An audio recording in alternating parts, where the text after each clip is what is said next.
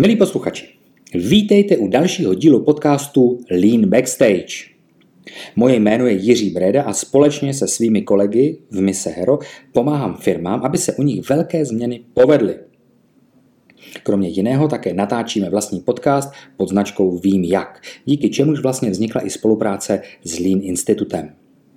Dnešní díl je specifický a to teda nejen tím, že budu za mikrofonem já, ale také tím, že jsme přímo v centru dění na konferenci Lean Summit v Brně. Takže možná uslyšíte i okolní ruch. A my jsme si právě z tohoto čilého ruchu vtáhli do našeho podcastu Milana Šlapáka, který se podělí o své know-how s vámi, naši posluchači. Já tě tady vítám, Milane, ahoj. Ahoj Jirko, děkuji za pozvání. Já tě chci poprosit, kdyby si na úvod mohl lehce tak jako představit, eh, kdo seš a něco o vaší firmě organizaci.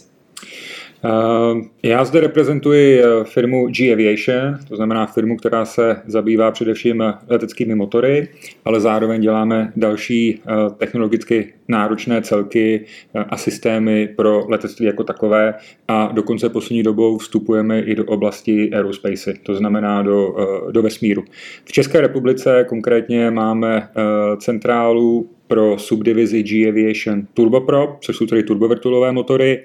Máme zde výrobu nových motorů, máme zde výrobu kritických komponentů, máme zde, provádíme generální opravy, opravy na zbytek resursu, ale zároveň zde máme ohromný R&D tým, který se zabývá vývojem nových motorů nebo jejich modifikací a certifikace těchto nových motorů. Mm-hmm. Moje role ve firmě eh, jsem CEO eh, této entity. Uhum, díky, díky moc. Když se teď podíváme na Lean, tak kdy eh, ty jsi se setkal, nebo kdy ti poprvé skřížila ta cestu, tu, tu tvoji cestu slovo Lean? Tak význam, úplně, nebo to, co to je. Úplně, úplně první setkání s tomu, co dnes říkáme Lean, tak byl zpět v roce 2000-2001.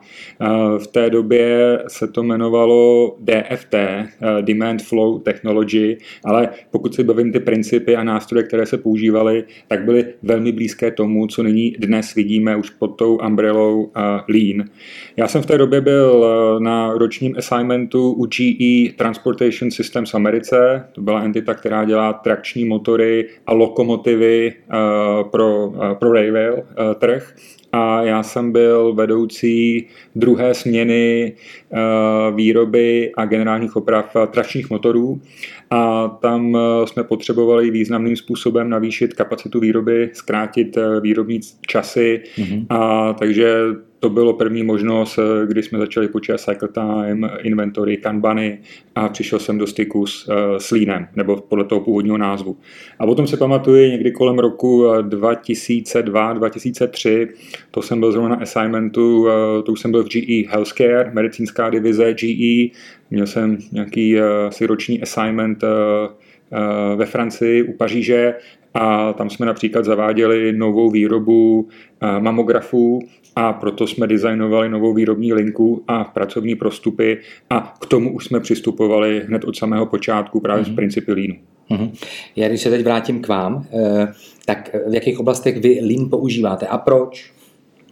Tak uh, historicky my jsme ho používali tam, kde byl nějaký problém, uh, abychom ten problém odstranili.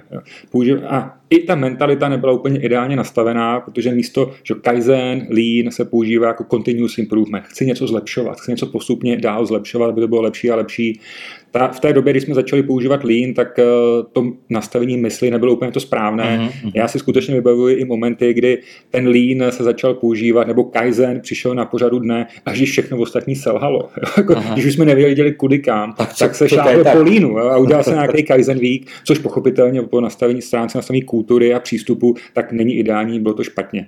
Uh, tady došlo k výraznému posunu na naší straně, uh, i díky tomu, že celé GE dostalo nového CEO, CEO, eh, Larry Kalb, který přišel z externího světa vůči GE a skutečně přinesl totální zaměření na Lean. A, co mě na tom naprosto fascinuje, a snažím se to tady pomáhat našemu týmu zavádět i v Praze poslední dva roky, je, že Lean není pouze pro výrobu, nebo Kaizeny nejsou pouze pro zlepšování věcí v dodavatelském řetězci, v supply chainu, ve výrobě, tak aby se zkracovaly časy, snižovalo inventory a takové ty klasické věci, uh-huh, uh-huh. ale skutečně používáme Lean uh, při vedení firmy. Jakým způsobem sledujeme KPIs, jak optimalizovat čas, který trávíme eh, při jednotlivých reviews nebo řešení problémů. Takže je to skutečně změna způsobu, jakým řídíme celou firmu. Mm. A musím říct, že po těch dvou letech eh, vidíme neuvěřitelné zlepšení a to zlepšení se dá naprosto jasně kvantifikovat i ve finančních výsledcích. Já se k tomu ještě vrátím. Ale zeptám se teď, jestli eh, používáte Lean taky v oblasti administrativy, jo? protože logistika, výroba a tak dále, tam je to docela častý, ale v administrativě. Používáme ho, nepoužíváme ho tak často, jak bychom mohli, protože skutečně ta, ta mentalita je, Lean se ideálně hodí do výroby, ale to je samozřejmě uh, fake news, který není úplně, není úplně pravdivý, potřeba s tímhle mítem bojovat.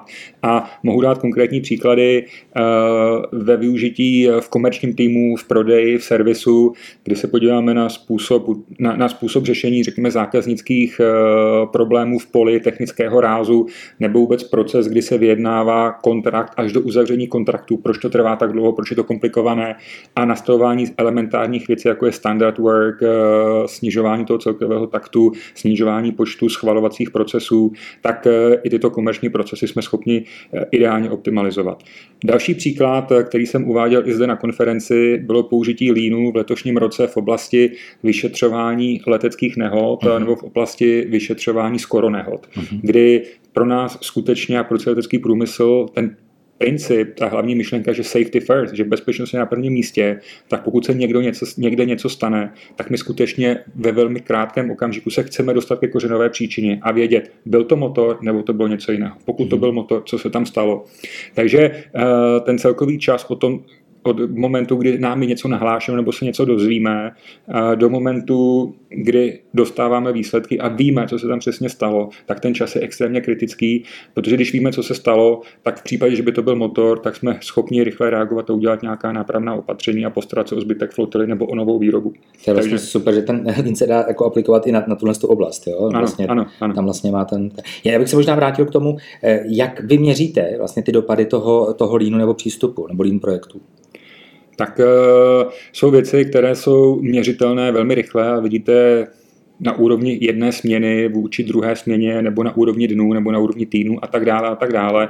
Ale uh, když se na to podívám z pohledu leadershipu a z pohledu, řekněme, CEO společnosti, tak uh, ten základní nástroj, který sleduje, jestli ty trendy jsou správné nebo ne, tak je takzvaný bowler, mm-hmm. kde skutečně vidíte seznam těch jednotlivých eh, KPI, těch klíčových indikátorů, které když splníte, tak, tak eh, z logických důvodů splníte i ty finanční cíle, operativní cíle společnosti. Takže podle toho bowleru já velmi rychle a celý náš tým má vizuální představu, jestli ty KPI plníme nebo ne, mm-hmm. jaký je cíl oproti skutečnosti, ať už jsme nad nebo pod, tak okamžitě vidíme tu deltu a zároveň vidíme trendy a vidíme, kde skončíme eh, na konci Jasně. nějaké ty fiskální periody. A, takže to je, to je úžasný nástroj, eh, kde velmi rychle vidíte, jestli ty KPI jsou splněný nebo ne. Skutečně eh, ten princip je, abyste ze dvou metrů, říká se ze dvou metrů, byl schopen říct, jestli ta firma funguje nebo ne a jestli ty indikátory jsou plněný, anebo během tří sekund skutečně okamžitě poznáte, co je OK a co není OK. No a pochopitelně potom to ve finále že z pohledu akcionářů je potřeba vidět, jak se to propisuje do, do PNLky, do finančních výsledků mm-hmm, společnosti mm-hmm. a tam také vidíme uh, znatelné postupy. Super. Já teď možná skočím k těžší otázce. Eh, jak vy zajišťujete, aby se lidi vlastně angažovali do zavádění eh, lean procesu, protože ty lidi jsou samozřejmě v tom jako nezbytní, že aby to vzali? Já bych řekl několik, eh, několik hlavních důvodů nebo hlavních pilířů, které sledujeme. Ta první věc je, aby tam byl účast top managementu. Aby to, že jsme lean a že chceme být lean, aby to nebylo jenom prázdné heslo někde eh, na vstupu do budovy nebo na nějakých korporátních prezentacích, ale aktivní účast top managementu, včetně mé účasti eh, na Genbách, na Kaizenech, eh, eh, na těch takzvaných PCC, ten Plant Control Center a podobně, ten, ten rytmus a ta disciplína, že na některých meetingsích prostě musím být, ať se děje, co se děje, tak to dává jasný signál, že to je důležité pro že, na záleží. že tam, že já skutečně hmm. to mám napevno dané v kalendáři a, nebo ostatní nebo ostatní členové vedení společnosti, kteří jsou zodpovědné v dané oblasti, tak se tam skutečně fyzicky go to gamba, tak se účastní. Aby, aby jasně byl uh, signál a nebyly žádný, uh, žádné pochybnosti, jestli skutečně ten lean je vážně braný nebo není vážně braný.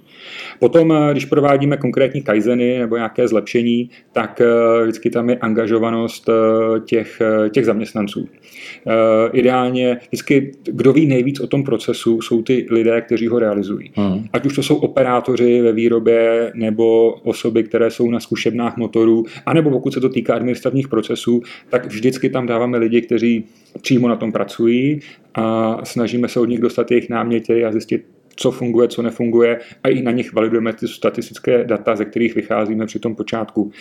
A vždycky, vždycky tam přinášíme i takzvané independent eyes, nezávislé lidi, kteří o tom procesu nevědí vůbec nic. Ideálně bereme i z jiných site, z jiných eh, provozů, eh, GE, eh, protože ty o tom procesu nevědí lauter nic, neznají naše prostředí píchno, tak a, a, a zeptají se na otázku, která na první pohled se říká, co to je za blbou otázku, ale potom vám hmm. zjistí, to je úplně perfektní otázka a nás ani nenapadne se na ní zeptat. Jo.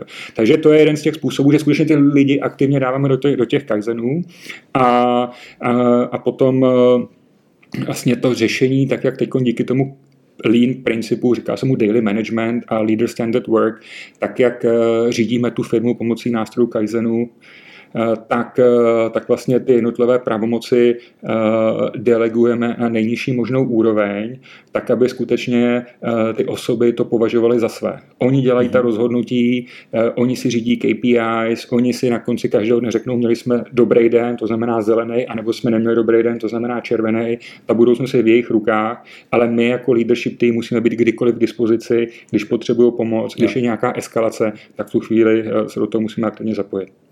Eh, jak vlastně rozvíjíte vaše lidi jo? Eh, k tomu, aby byli schopni přemýšlet právě takhle štíhle a přicházeli s těma proaktivními nápadama? Jo? Jak, jak je rozvíjíte?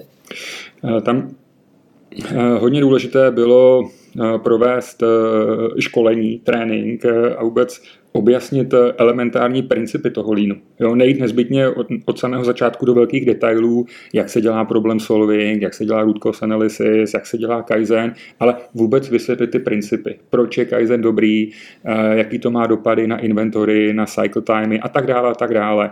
A, a potom, eh, když jsme věděli, kteří z těch zaměstnanců budou hrát klíčovou roli v rozšiřování té kultury línu a skutečně budou pracovat s těmi konkrétními nástroji, tak jsme šli hlouběji hlouběji a mhm, hlouběji v tom mhm. daném školení.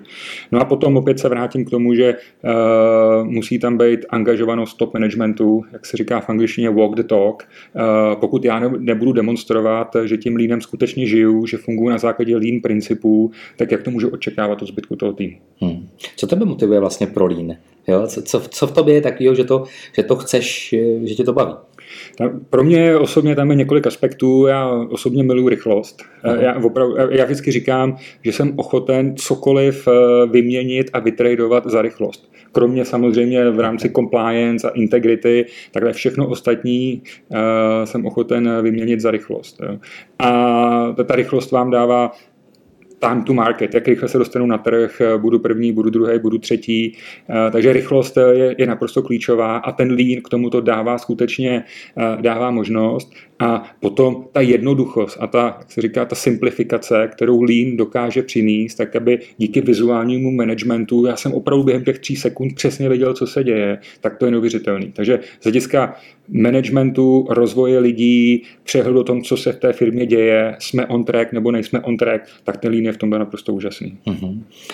Co by si vzkázal lidem, našim posluchačům, nějakou myšlenku eh, k tomu, aby chtěli třeba Lean si zavést?